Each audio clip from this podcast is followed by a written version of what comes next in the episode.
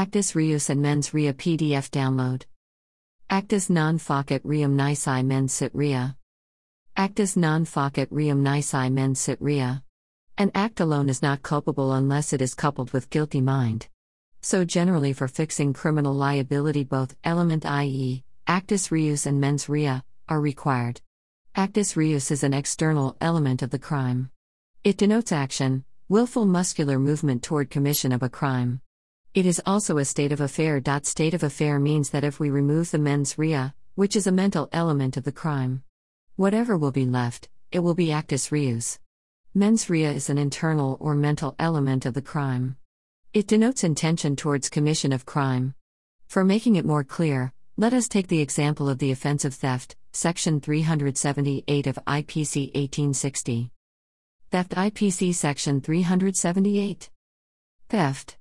Whoever, intending to take dishonestly any movable property out of the possession of any person without that person's consent, moves that property in order to such taking, is said to commit theft. So, for the offense of theft, five elements are required 1. Dishonest intention. 2. Movable property. 3. Out of the possession. 4. Without consent. 5. Moving of the property. The offense of theft will not be constituted if any of the five elements will be absent. All the five elements must be required for theft. The first element, which is dishonest intention, is mental element for the offense of theft.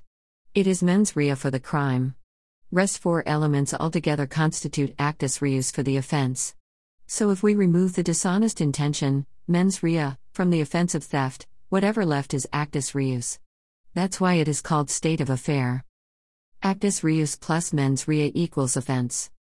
Offense, mens rea equals actus reus. Let us take this case for better understanding of actus reus and mens rea.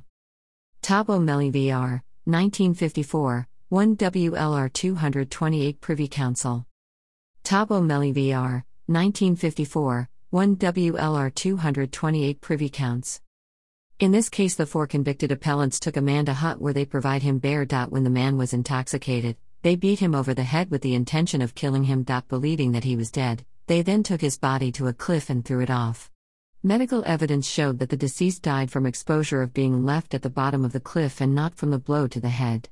They appealed against their convictions on the grounds that the actus reus and mens rea of the crime did not coincide. That is to say, when they formed the intention to kill, there was no actus reus as the man was still alive. When they threw him off the cliff, there was no mens rea as they can intend to kill someone they believed was already dead. The court upheld the convictions. Justice Lord Reid said, it appears to their lordships impossible to divide up what was really one transaction in this way.